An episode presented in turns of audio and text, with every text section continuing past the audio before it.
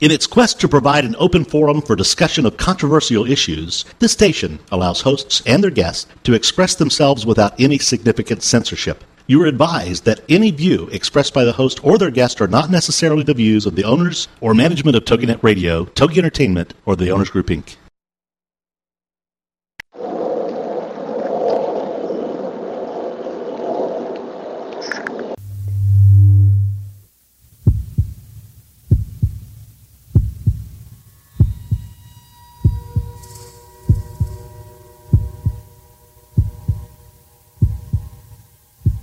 with us on a journey into the unknown, the unexplained, and the unbelievable.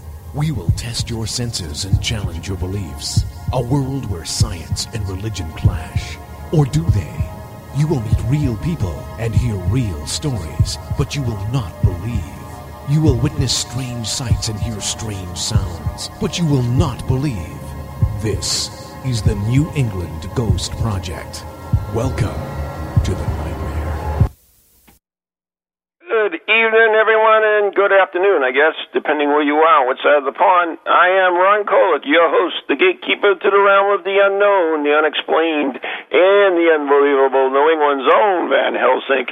And welcome to Ghost Chronicles International. Unfortunately, my co-host, Mr. Richard Felix, is out trying to get elected to some ridiculous seat at Derby or Derby or whatever it's called. But I have a great guest today. Uh, it's someone who I really look forward to meeting because uh, he is coming over here. Uh, Miss Doctor, excuse me, Ciarán O'Keeffe. Ciarán, you there? Hello.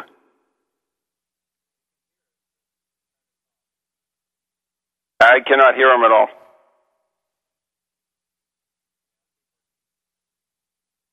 Okay, if you bear with me, I cannot hear him, but I guess he can hear us. So welcome here.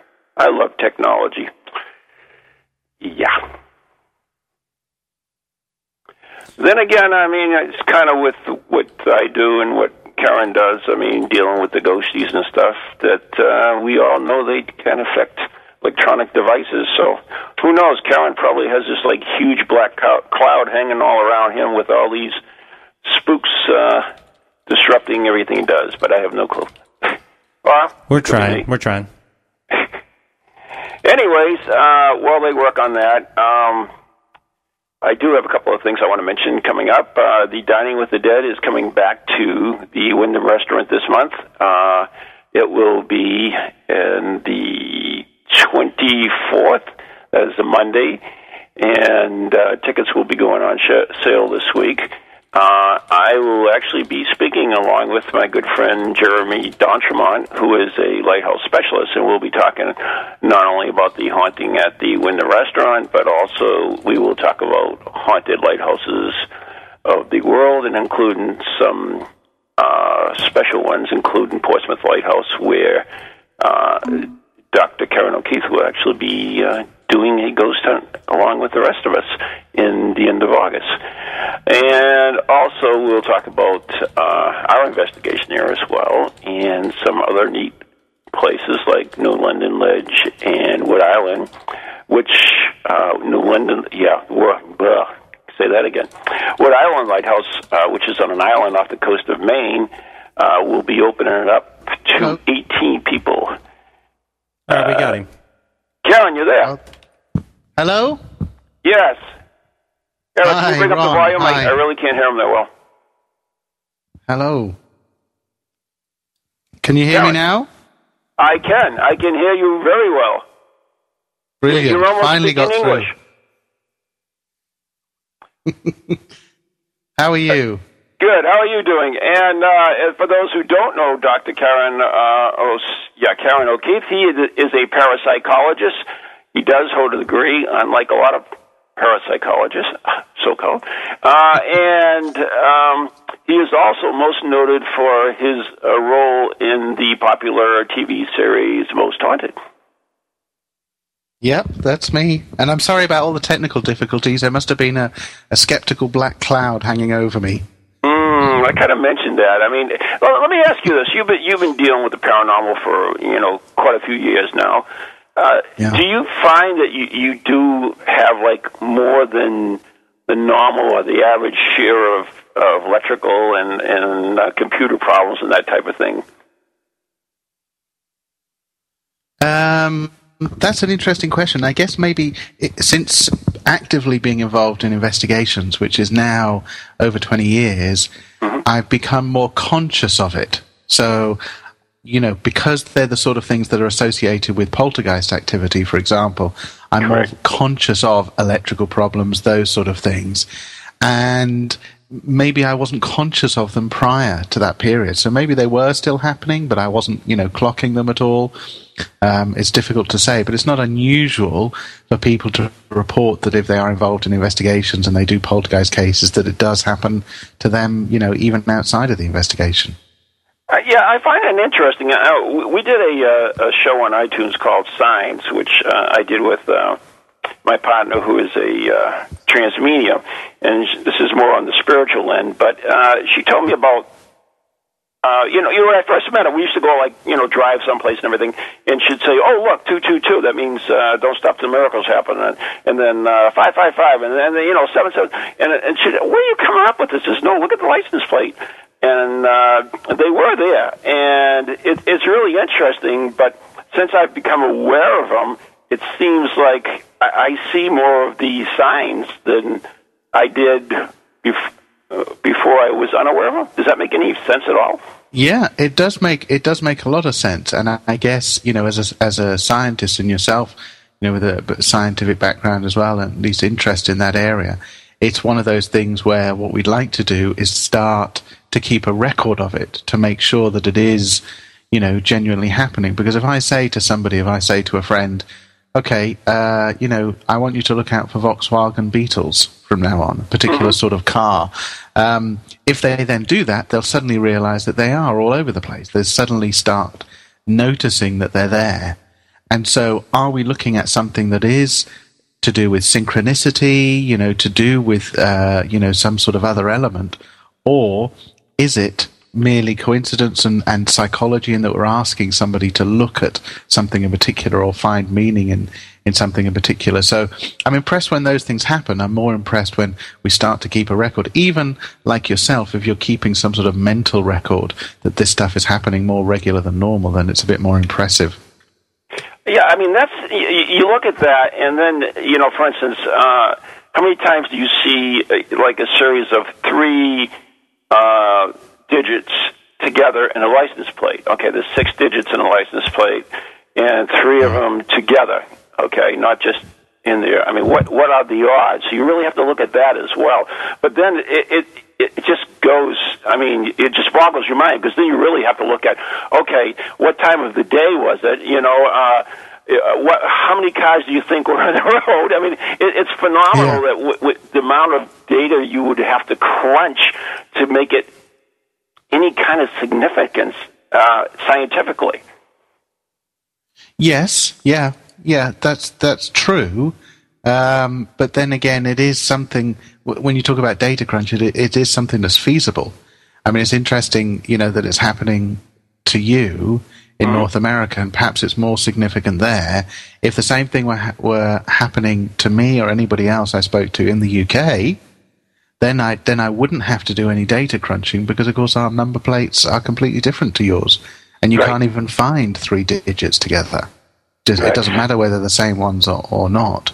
Um, so there's going there's going from that where you you know you've got zero occurrence happening to in North America. Maybe there's a database somewhere of number plates, and it's a simple count situation, and then you've got you know kind of uh, your denominator. You've got how many times that occurs in North America, and now you look at how many times that occurs in North America, and then if you're just driving along and you're seeing you know three, four, five of them even in a day, well, you don't need to do much math. That that sounds significant.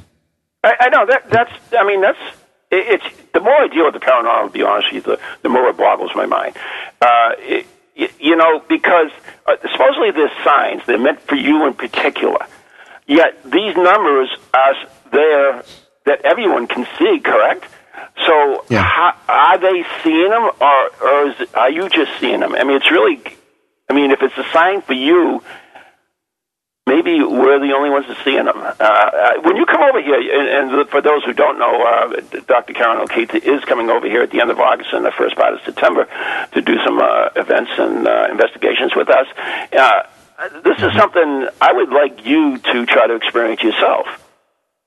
Okay, yeah, I'm I'm open to it. Like you know, we've spoken a number of times on this show and and uh, your other show as well, and you know that I'm open minded to all of these possibilities and willing to investigate it. So if you're saying it's happening, then definitely when I'm in North America hanging out with you, then. Uh, I'll, I'll I'll have my little police notebook in my pocket, As and well every time it do. happens, yeah, and every time it happens, mark the time and the location and everything. Yeah, why not?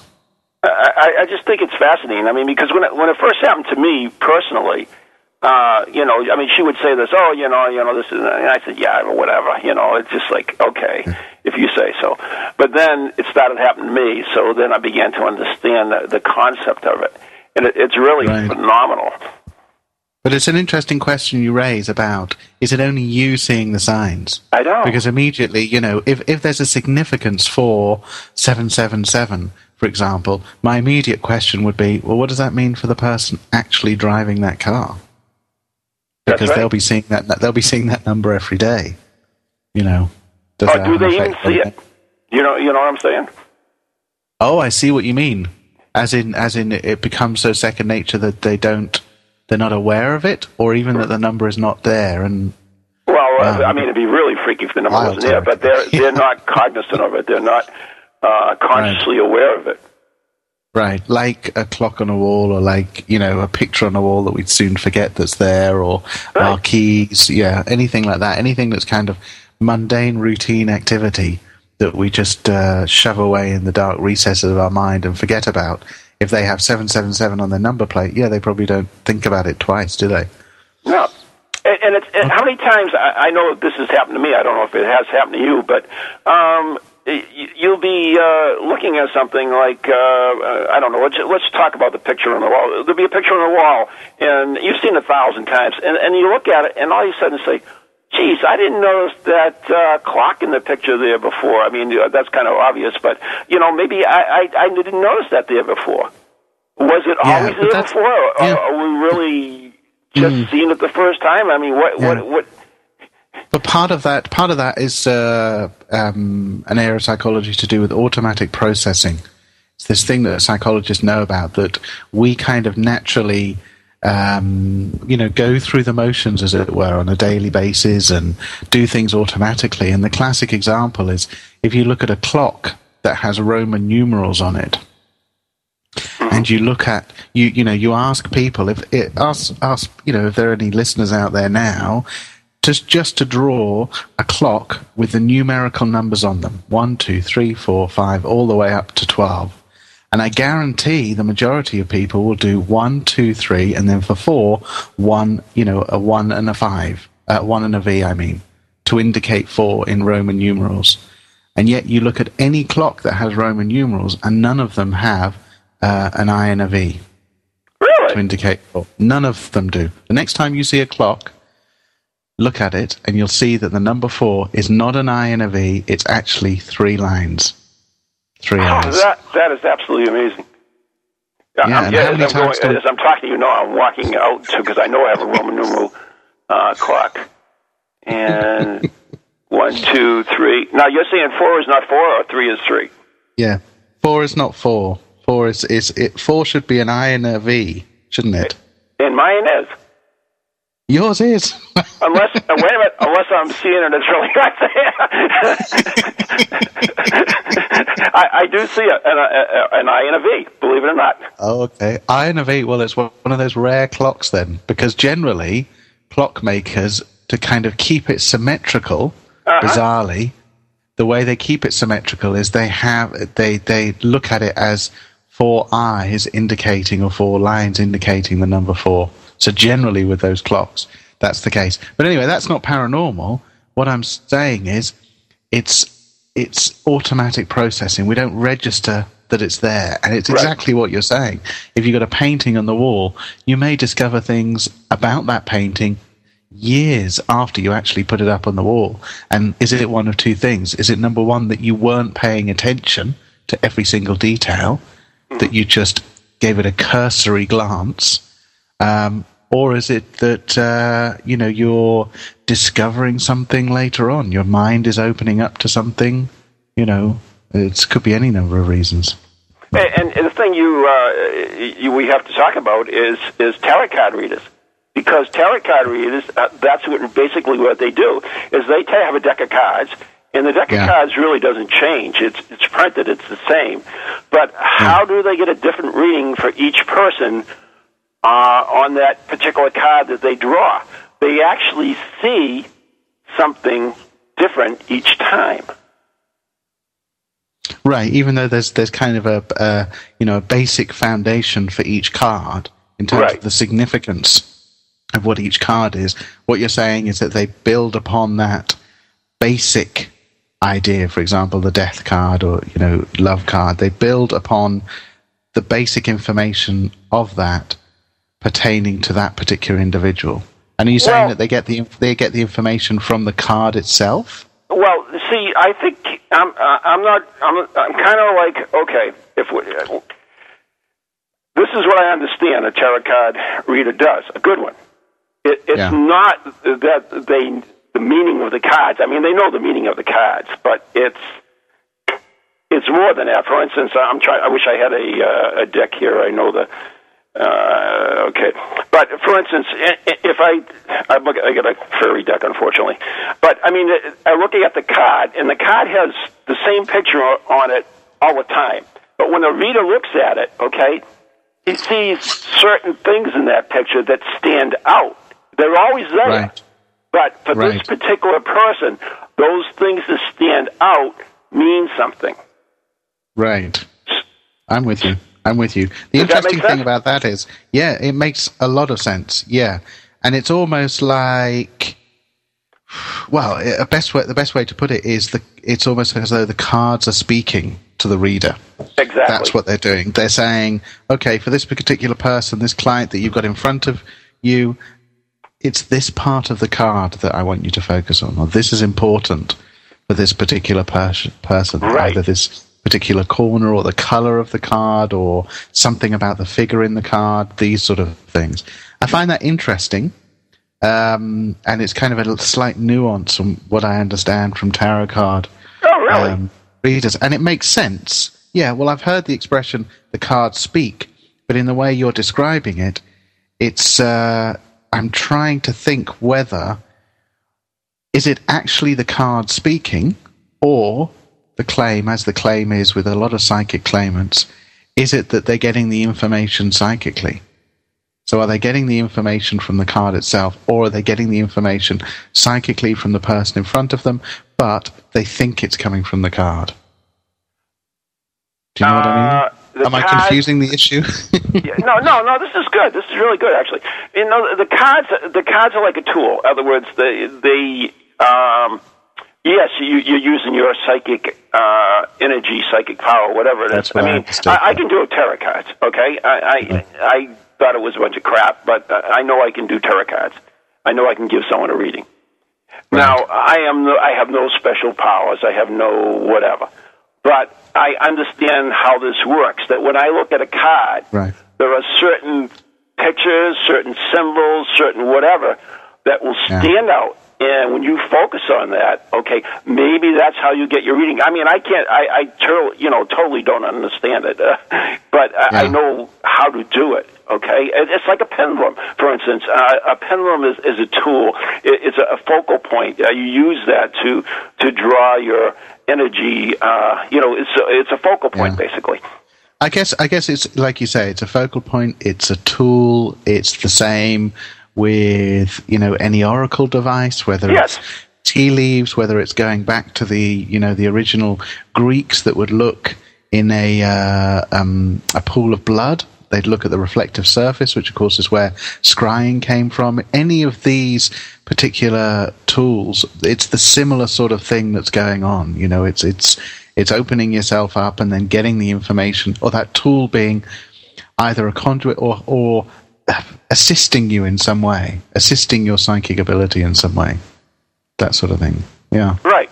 It's interesting. It's, it's strange. I, you know, I, I bet you. You know, I, I I don't see why you couldn't read cards. Well, I well I can. Oh, there you go. But I can't. Re- but I can't. But I can't read them in the same way that you can, unfortunately, because you know, you know my my history in terms of being a parapsychologist and also with my master's and my PhD. It means that even though I'm very, very open minded to uh, all aspects of the paranormal, um, for things like psychic readings, it's quite difficult for me to kind of step away from doing things like cold reading or using psychology in some way to get information about a person. Or if I suddenly get a hit, it's very difficult for me to kind of step back and go, okay, uh, that could have been a psychic flash. Or, as I would normally say, well, it could be guesswork mm-hmm. you know that's that's the difficulty for me is that I'm genuinely open minded, and I think it's more so the case with haunting investigations. But when it comes down to psychic readings and mediumship readings, having done my PhD on it, it's very difficult for me to separate the psychology from the psychic side. So I can do it. I can do tarot readings. I can do runestone readings. I can do uh, palm reading as well. Oh, but I very very good. much fall. I very much fall back on the psychology of it, and I'm a lot more comfortable watching people who are naturals and who claim that they are genuine psychics. That that that's what I find more fascinating because I think if people if if people and maybe when I'm in the states, maybe I can do a couple of these readings and I can show you that from my perspective, I'm just doing psychology. Um, but I find it a lot more interesting to watch people genuinely at work, genuinely doing psychic stuff. Hmm. I mean, that's that's interesting. You, you mentioned uh, you said something about uh, uh, I, I was, forgot the term, and I thought it was a good term that you mentioned something about guesswork or or something Yeah. uh, when you were Psychic flashes, yeah, and guess Well, more than psychic flashes, you said something whether it was psychic or it was Yeah, or a simple guess, a guess. or guesswork. So, Yeah. what what is a guess? Well, that's the thing. If if if I'm sitting with somebody and I say, um, "Okay, you're having problems with somebody called Mark at the moment," now is that a voice in my head that's a psychic ability? Is it an is it an intuition that I've got, or is it a simple guess? That's what I mean. As a as a that's why I like to watch people who are naturally psychic do it because what I'm trying to explain is when I do it, then then I'm constantly interpreting. I'm constantly being a scientist. I'm constantly looking through the rational explanations for when I, for when I do it. And I don't think that's the right way to do it. I think, you know, having watched hundreds and hundreds of mediums and psychics, they all talk about, you know, uh, kind of reducing that skeptical or knocking down that cynical barrier and just being more open to it. And I think it's very difficult for me, if I'm doing any of these readings, to knock down that cynical barrier that I have. And that's why I'll say if I, you know, if I suddenly get an amazing hit, like I get a name that hits, something like that, th- then I'll say, in my mind or rationally, I'll think, well, how can I distinguish guesswork from a psychic flash for myself? Right. That It- makes sense. It's hard to. you know, I, I, that's what I mean. What it, maybe there is no difference. Maybe that we all have this ability, and a guest is really a psychic flash. It's just something. I mean, what is a guest? Not a guest. I mean, you, you know. I mean, when it's psychic, yes, yeah, It, Yeah. it, maybe we all have this, and when we're really guessing at something, that, that we're really just drawing something. Why do we choose? For instance, if we have a uh, a, uh, a, flip a coin with heads or tails, why do we take the heads? Uh, you know, is it just yeah. a guess, or is it? Do we believe that that's going to be? You know, is it Yeah. that something that we can see? Yeah, I think yes, that's true, and I think you know, part of it comes down to I- interacting with psychics and finding out, you know, when they get these brilliant hits, these, these you know, highly accurate that are not gen- not vague, they're not ambiguous, you know, they're not something that means something for the majority of people. These these highly accurate hits, um, like you say, are they guesswork? Are they psychic flashes? But in talking to the psychics, it's trying to understand how do they feel at that point. Do they feel that they've genuinely got a hit themselves? So they do. Do they feel that it's not just guesswork, that they're more confident about that information that comes through. You know, because we're talking, you use the analogy of the heads and tails. It, heads and tails 50 50. Yeah, I know. I know. That was kind of a simple one. No, but I know, I know what you mean, though. But that's the thing, you know, with uh, uh, with psychic readings, when there are these uh, supposed incredibly accurate hits, we're not talking 50-50. We're talking, you know, a probability, astronomical probability to get a first name, a second name, to get, you know, addresses, to get stuff like that. Uh, um, and it's and it's understanding for the psychic what is going on in their head at that particular point, and that's what I find fascinating. Whether we're dealing with something paranormal or not, I just find the idea fascinating. What is going on in their head? Do they feel confident? Do they feel like it's a guess? Do they feel like, it's genuine, you know, psychic information that's coming through? You know, what's funny is, is like I said, I, I do this a little bit now, but you know, I always did it as just to as an experiment to try to understand it. And it seems like the more, uh, see, unaware of it, the better you are. The more non non-conscious you are, the, the better it gets. Yeah. Does that make any sense at all? Yes, yes, it does, and it kind of relates to uh, lots of areas in the in the paranormal that parapsychologists are aware of, and and of course you'd be aware of too. You know, stepping away a little bit from the psychic stuff is um, when eyewitnesses in haunting cases talk about a sense of presence you know, or hearing a voice right. behind exactly. them. Often, often with these eyewitnesses, you know, it's very different within the last five to ten years because. Oh. What's that? We just had a. Did you hear that? Hello. Okay, looks like we are on break, I guess. All right. Uh, Oh, not yet. I don't know where that came from. Oh, we're That's not on a break. We just. That was interesting. yeah, we just had Wayne Gacy or somebody come through. That was funny. uh, we must have opened a portal to hell or something. I'm quite not sure what happened there. Yeah, but I was saying, I was saying about eyewitnesses. You know, we're talking about um, not. Actually, we are going to break right now. oh, are we? Okay. Yeah. So hold on. Uh, don't don't hang up on us, and uh, we'll be right back after the uh, following messages. You are listening to Ghost Chronicles International on TogiNet, uh, hopefully Pararex and beyond. And we'll be right back. Welcome to TogiNet, radio with a cutting edge.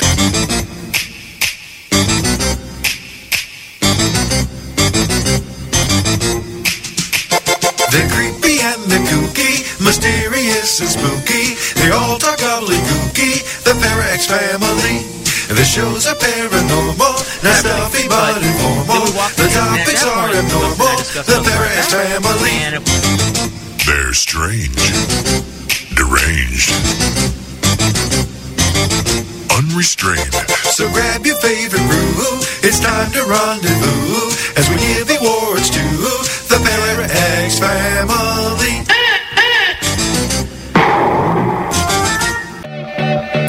Snide and Remark, and you've got Snark. Combine Lisa Mena and Valia Alvarez on Monday nights, and you've got Deep Dish Snark. Monday nights at 9, 8 Central, part of the Her Insight Network.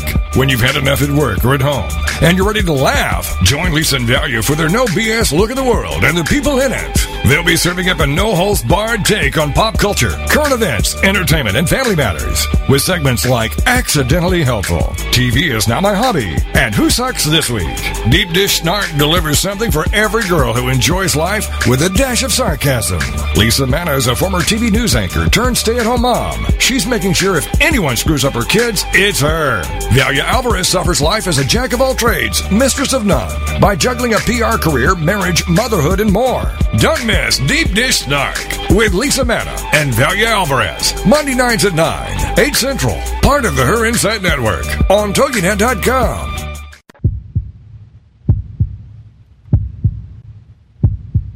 We are back. You are listening to Ghost Chronicles International on TogiNet, PowerX, Ghost Channel, and beyond. And my very special guest is Mr. is Doctor Ciarán O'Keeffe. Do I have to call you Doctor all the time? Because that's that's going to No. get a little little little old. No, you don't. You call me Ciarán. That's fine. No, that's a Karen. Uh, you, you know, it's it's it's all good stuff. But uh, I- I- recently, I was on a another radio show, and uh, it, it's one of those. It's it's not a positive radio show. They like to uh, uh, they they like to let me put it this way challenge people. Is that a nice way of putting Right. it? Yeah, okay.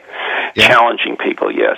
But they brought, they did bring up a couple of valuable po- uh, points, which I, I found interesting. And I know you, I was going to have you on the show, and I, I do want to discuss you. Uh, so I'm going to just give out the the the questions that I have, and, and then we can address them. Uh, the first one: Is there a scientific method into paranormal investigating. That that would be the first one. Is there a protocol that that should be used? Number two, uh, is there a difference between a paranormal investigator and a paranormal researcher? And, and what are those differences? So, so those were two interesting things uh, that that was brought up in this uh, crucifixion that I took. Uh, so, anyway, so let's start with the first one. Is there a true scientific protocol for paranormal investigation? If there is, what is it? How can, can we share it with our audience? Um, yes. Well, if this, if you think about the scientific method in terms uh, at its most basic level, it has uh, four four steps. So four um, observation. So you're observing something, observing uh, or describing phenomena. The second point is you then try and come up with some sort of hypothesis to explain the phenomena and then you use that hypothesis to predict the existence of other phenomena. So you're kind of testing it, in other words. So the fourth point becomes the performance of kind of experimental tests. So you're actually testing the phenomena. So observation, do we have that in haunting investigations? Yes.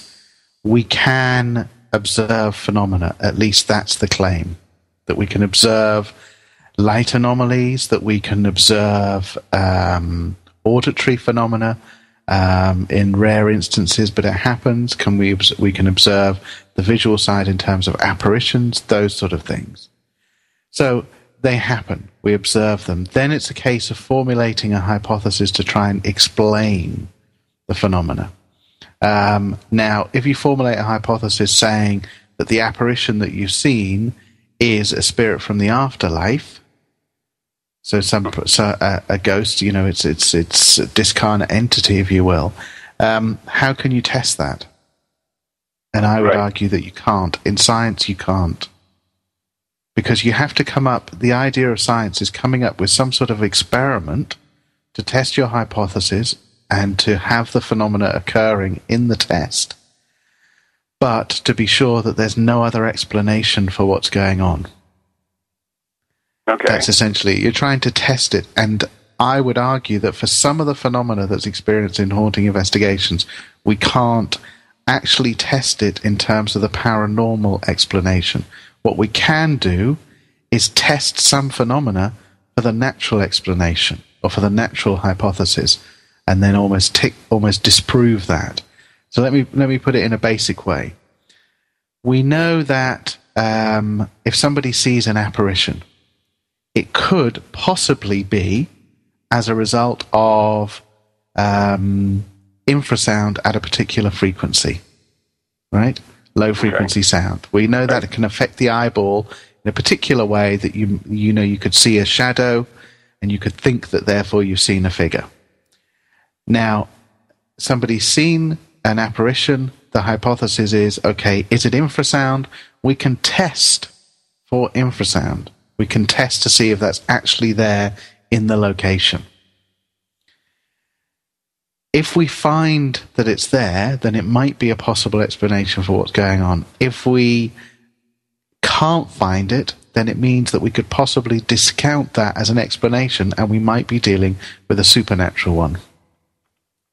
The problem is, I guess, um, I guess, in trying to explain or trying to answer the question, I think what I'm kind of saying for each individual phenomena is it's almost impossible to have a genuine scientific method in the field to look at these things. Because even if we're looking at, say, infrasound, Right. we'd have to be testing for it at the exact point that a person sees the apparition. Um, if you've got a location where there's repeatable phenomena, so there's constant knocking, for example, an auditory phenomena, then you could test your hypothesis in that sort of environment.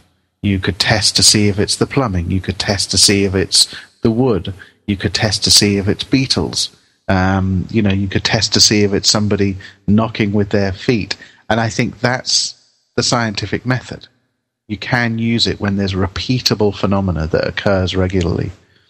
So, a simple answer would be: Can we use scientific method in haunting investigations when there's repeatable, repeatable phenomena um, and reliably repeatable phenomena? I would argue, yes, we can. When it's spontaneous, as in just an apparition, or it's something that happens once, you know, and it's random, then we can't use scientific method. No. Okay. Okay, so that that's very That's interesting, and and the that's way they're right. I mean, they brought up the the issue of control. Uh, what is your control subject? What is you know? It, it's that that is difficult to do in the field versus in the laboratory. That Yeah, was but my not- answer. Is, it- is that you're really doing field research and not Yeah. laboratory research? Yeah, but it's not impossible. You know, I've done some research at Hampton Court Palace back in 2000. Really? Where, yeah, where we tested the the the issue was that the most haunted part of Hampton Court Palace is an area actually called the Haunted Gallery. And it's along that particular area where people report sense of presence, they report, uh, you know, um, touching sensation. Some people actually see uh, the Queen being dragged along the Haunted Gallery from hundreds of years ago. People hear screaming, that sort of thing. However, as a skeptic, the first thing I would say is we're dealing with an area that's called the Haunted Gallery. So are we dealing with suggestion? And what we did over the course of two weeks is test that idea using scientific method. We took we took members of the public, and uh, for half of them, we said in a little introduction that yes, it's true, the haunted gallery is the most haunted part of Hampton Court Palace. What we'd like you to do is walk around the haunted gallery and on a floor plan, mark and describe if you have any unusual experiences. To the other half of the people who were unaware of what we'd said to the, the first half, we said, actually, uh, the haunted gallery is not the most haunted part. There's another part which is more haunted. So therefore, we ga- gave them the suggestion that another area was actually the most haunted part, and put them into this other area, and got them to do the same thing, to fill out a floor plan, uh, marking any unusual experiences. And what we were testing was the idea that by simply suggesting that an area was haunted would be enough to give people the experiences. And we disproved that. That wasn't the case. Oh, really? It That's interesting. it- yeah, it absolutely was not the case at all. We didn't get a um, a difference. Um, we found that people were genuinely having more experiences in the haunted gallery than they were in the non-haunted part. So there was something else going on. Could be normal, could be paranormal, but what we managed to disprove using scientific method was that it wasn't suggestion that was going on at the haunted gallery in Hampton Court Palace. So it is possible to do lab work in the field, but I understand what you're saying. It's very, very difficult, and let's be let's be clear, we're dealing in the main with field research. That's what it is, and you're absolutely right. Okay, so is it? Let me ask you the next question: Is there a difference between a researcher and an investigator? Um, that's a tough one because you don't hear the term field. You don't hear the term paranormal researcher or field researcher as often as you do the term investigator. Um, I would argue, I don't think it's just semantics. I would argue that there should be a difference between researcher and investigator. Investigator implies somebody going into an allegedly haunted location and they are investigating for the ghost, investigating for the presence of spirit in that particular location. Paranormal researcher, I wonder if there's a slight nuance there, and we're looking at somebody who is. I actually have a theory on this too. So when you're done, Oh, yeah? I will. Yes. Well, no, I was going to say with paranormal researcher, maybe what we're looking at is somebody that's um, more towards the academic side or more towards looking at alternative explanations, um, perhaps, you know, going into it in, in, in more depth. It's not just about the actual investigation of that location, it's about doing research around the topic, perhaps. What's your theory? I think the biggest difference between the, the, the two of them is that the investigator, that, that the researcher, excuse me, shares his evidence, whereas an investigator doesn't do that as much. In other words, a researcher might publish all his EVPs, might publish all his photographs, and so forth.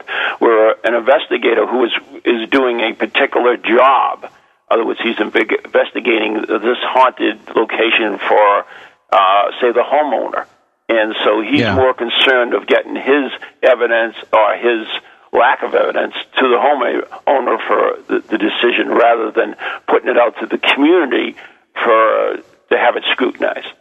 I'm not Right, saying they can't be the same, but I think that's the Sure. difference between the two.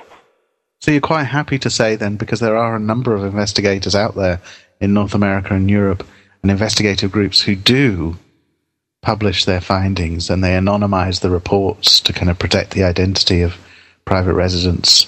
You mm-hmm. know, they do they do put their reports out there for the scrutiny of everybody else. Right. And so you would say that in those particular cases, you'd be happier describing those investigators as researchers. Yeah, Right. Is that what you're Is, yeah, exactly. I mean, they may they may be still still doing that investigative role, uh, or you know, I, I'm I'm kind of thinking, you know, like. Uh, an investigator is somebody like uh, a private detective. You know, somebody hires them to. I know you, you don't get paid, but somebody hires them to investigate this particular thing to see if their wife's cheating Yeah. on them. Well, to see if their house is haunted, and they give that particular evidence to the person that has hired them versus a researcher who is like an academic who who might do that investigation and say okay uh, yeah I'm doing this as part of a case study in other words we're we're trying to investigate whether hauntings really occur in uh, ranch houses throughout the world so uh, we'll publish this information so that other researchers who are doing the same type of research can scrutinize it and use that for their own hypotheses. I mean, that's kind of what I look at it as. Right. I think it uh, makes a lot of sense what you're saying, and um, I'm just I'm I'm a big fan of investigators sharing their findings, and so you know reterming them researchers, and I think it's it's the only way forward. Basically, is uh, you know at one time we had if I talk about the UK, for example, we only had a handful of groups going back to the 50s, and they would be openly sharing their cases. And there'd be cases that could then be scrutinized later on, and we're still, you know, looking at them today, even. They mm-hmm. form a great database. And I think it's very useful for investigators to do that. And not just because of their findings, but also for the community to kind of talk to each other Karen, I think I lost you. Oh, I did. But they cannot. Can you hear me now? I can. I can. Okay. I did lose you for a minute there. Okay. It's not just about publishing the results of, of cases or conclusions of cases. It's also about sharing methods. It's about sharing theories about what's going on, but also, you know, it's about you know groups sharing ideas about how you even present those cases online or you know in magazines and journals and that sort of thing. Um, but I think it's definitely a step forward. This this sharing of cases. It's it's otherwise the field just becomes stagnant.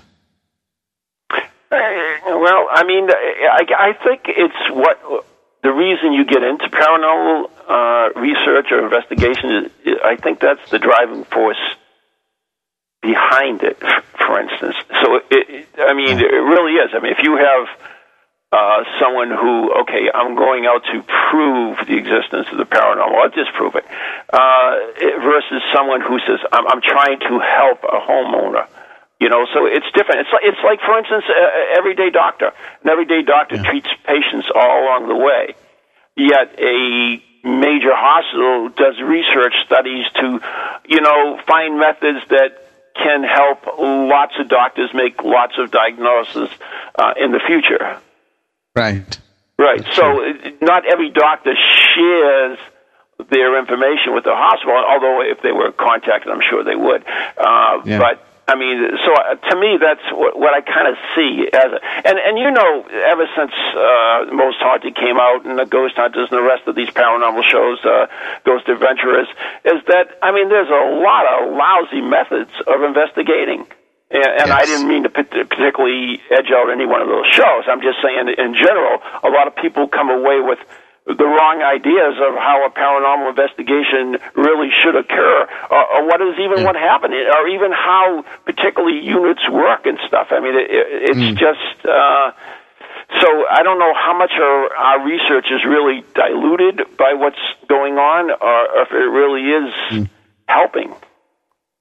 Yeah, I don't know, and and you're right to mention you know the shows and all of the shows as well. They have different right. ways of doing things, but exactly. ultimately they're kind of you know they're each of them are representing a particular method, and you do see it. You do see groups out there using that exact method, but there has to be a little bit of critical thinking going on in that what you what you're watching is a television show, albeit television shows that are claiming that they are televised investigations.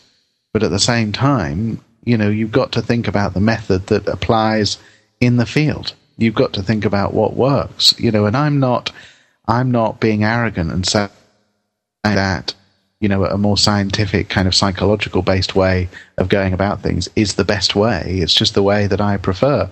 And other people say that, you know, have, have methods that's a more spiritual approach. And that's fine. There isn't just one way of approaching the paranormal or approaching a haunted investigation, but I think people have to not so much take their cues from what happens on TV. Because as you know, and as I know, it does often produce sloppy methods. Exactly.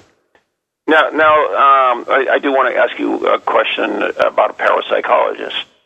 Uh, when one becomes a parapsychologist, how do they become? What what courses do they study? Uh, what makes uh, a parapsychologist an expert on? Well, I shouldn't say an expert. Well, I kind of yeah, I guess they are experts because they're uh, more expert than a layperson. But uh, I mean, so how, how does one become a psychologist, parapsychologist? What type of courses do, we study? Well, um, uh, just to be clear, that uh, in terms of parapsychologists in the world who are qualified to doctorate level, to PhD level, we're talking we're talking approximately fifty or sixty in the world at the moment. That's it. compared group. to yeah, it's a very small group compared to the hard sciences like physics, chemistry, and biology, in which there are thousands and thousands. Actual parapsychology parapsychologists who have completed a PhD in the topic, yeah, 50, 60 tops.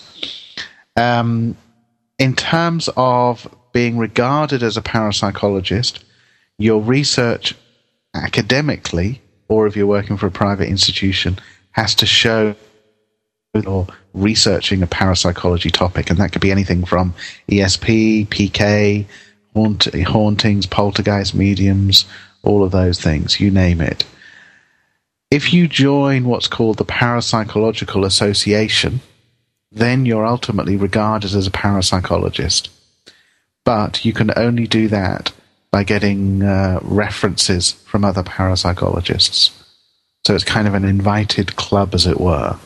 and you can only you, you can only get in there and get recognized by other parapsychologists on the basis of your research and the basis of your qualifications.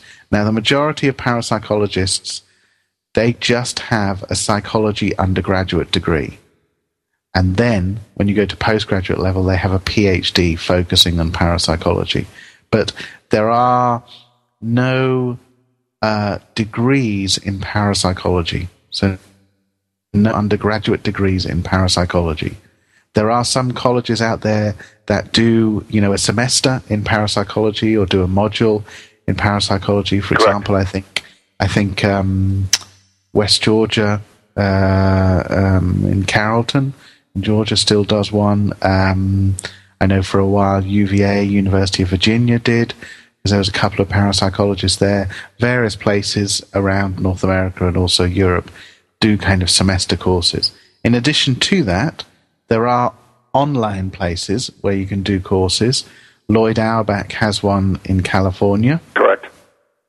Um, I have one as well, the School of Parapsychology.org, um, where you can do a foundations course just to learn generally about parapsychology. Um, so there are a couple out there that I'd recommend, and certainly I'm recommending Lloyd's and mine for obvious reasons. But there are, are also ones out there that I think people have to be a little bit careful of, where they promise a qualification in parapsychology, Exactly. but it's but it's not actually that. People have to kind of, you know, be careful about what they're promised. Um, I've seen some online parapsychology courses where, you know, they take your money and you read one book and you get the qualification, and that's not gaining a qualification in parapsychology. Even Lloyd Auerbach's course and my course is a little bit more in depth in that, and you do you learn about every different aspect of the parapsychology. In addition, there are some courses out there that give you qualification in parapsychology, and uh, you learn how to read auras on the course. Really? Yeah, and that's not parapsychology. Now, if you describe it as an aura reading, then fine. You know, I don't have a problem with that. But don't describe it as parapsychology because that's it's certainly not that. Yeah, you know what's interesting is that uh, you know, I never really wanted to get involved in uh, uh, ghost hunting or any of that type of stuff. I mean, that was never my intent in life, never my dream in life. but uh, uh, it's just that if I always call myself Van Helsing because Van Helsing is, is of course, the yes, uh, the, the from Yeah. Bram Stoker, uh, a man of science, yet versed in the arts and crafts, and that's kind of what I think. And this is I'm talking just for myself now. I'm not trying to push this in any way. It's just kind of think the the person I want to be in investigating. I, I want to have a good scientific background. I have a degree in environmental science. Granted, it's only a bachelor's, uh, but it it's given me the scientific background to at least uh, use the methods and, and the uh, what's the word I'm looking for uh, to to at least try to not debunk, but I hate that word debunk because to at least investigate. Uh, if there are natural causes of things, and yet I want to learn about the spiritual end of it too. For instance, tarot cards and and dowsing and all that stuff. That's that's part of the old school before there was school. And like you say as well, you work very closely with you know a trance medium Right. as well. So you know you're kind of open to every particular approach. And, and that's kind of like w- what I particularly think a person needs to investigate. Uh, it, yeah, I mean that doesn't mean that if particularly i if that's the only person you should have on a team. I think you know a parapsychologist being on a team would be great because uh, no one knows everything. Okay, I have a certain amount of knowledge that I have acquired or have learned, yet someone else has a, a different uh, knowledge that they've learned, and they can actually be critical at the same time, which is is very good. And the same with having someone who's extremely spiritual. I can look at it uh, scientifically. Oh, well, this is this, and they can say, well, look at this end on spiritually, and, and they it, it that's the whole thing. Is, there has to be questioning, and there has to be definitely questions that all all the time uh, it, yeah. in order to get anywhere with this. And I think you're, I think you're absolutely right. You know, a, a true investigator or paranormal researcher is somebody who is multidisciplined. You know, a, an ideal person would have so much knowledge or so many qualifications in so many particular areas that they could tackle every aspect of a haunting investigation. Mm-hmm. However, you and I recognize that in some cases, we would have to ask experts, even though I'm a parapsychologist and I'm aware of and have knowledge of and even experimented with things like EMF, um, humidity. I know about thermal images, um, infrasound. I made earlier on. If I get a case and the knowledge goes beyond what I know, then if there's a low frequency sound aspect to the case, then I would call an acoustic engineer. If there's an EMF, you know, situation that I don't understand or I need to get, you know, better equipment, then I would get in touch with somebody with a physics background you know, recognizing that, like you say, that it's useful to have lots of different um, part, you know, lots of different knowledge domains on a right. team because then you can, you know, you can tap those. And, and the other thing too is, is sometimes if we're too involved in just one particular aspect, is that we can't see. It's just like that picture again. We, we've seen that picture a thousand times, and we don't see that clock that's in it. But with someone else who just walked in the room, say, "Oh, look at the nice clock in the picture," and, and it's yeah. a new pair of eyes. Someone looked at a different perspective than we do. Yes, and it relates. Uh, I do a lot of forensic and investigative. Uh, yeah, um, I'm, I'm really excited about that because I believe you're going to do yeah. a course when you come over here, and and uh, yeah. uh, that should be really really exciting. I'm sorry, I, I didn't mean to interject yeah. that, but I, am really. No, no, I will. Be, I will be doing yeah forensic and psychic criminology stuff in August when I come over. You're right, but um, you're saying about a fresh pair of eyes, and it mm-hmm. and it's the same thing that I found in the investigative community in terms of criminal investigations that often with high profile crimes, missing person cases, or even serial killer cases, is that the team, the investigative team involved in it, can get so entrenched uh, in the case and often quite blinkered about what's going on that sometimes, certainly in this country, they'll bring in a rookie, for example, somebody that's only just started training as a police officer or somebody that's only just started training in investigative psychology, somebody that doesn't have perhaps contaminated knowledge about the particular case who'll step in and and look at it with fresh eyes, like you say, and may, with their background or you know with their freshness, look at it in a very different way and take the investigation off in a, another direction. And I think it's very useful to apply things like that to paranormal investigations, like you just said. I mean, it's it's very. I think it's very important that uh, we look beyond our own eyes. Uh, it, we it's I mean it's phenomenal. Anybody? Uh, we have one quick question in the chat room I, I want to get to before I left, but yeah, it's it's important that that uh, we have different points of view. And, and no, nobody is 100% right. But uh, actually, someone was talking about the certified ghost hunting certificates out there. Quick comment on that. Uh, quick answer would be groan. uh, uh, uh, I think similarly, uh, com- um, same thing that I said uh, before. People need to be very critical, very aware of what they're getting into, and I don't think it's right that um, there are these, you know, certification courses for a number of different reasons. Number one, um, you have to make this quick because you're just about out Okay. Time. Who are these people offering the certification? Are they really qualified in being able to give that information? And the other thing is, it may give people a badge of credibility to go out and unfortunately act unethically and not be proper ghost hunters. So I think I'm very, very wary of them indeed. Well, Dr. Karen, uh, Keeffe, thank you so much for being on the show. It was great, uh, great, great conversation, as I like to say. I mean, it, that's what it's all about. And I really look forward to meeting with you in August and September. And uh, hey, maybe we can both learn something. Can't wait. I'm really looking forward to it. Thanks At again, least, we'll have a, at least we'll have a few pints together, anyways. Oh, that, that's definitely going to happen. We'll see a few ghosts. From Definitely after a few pints. Good night. Beasties Good night. and things that go bump in the night. Deliver us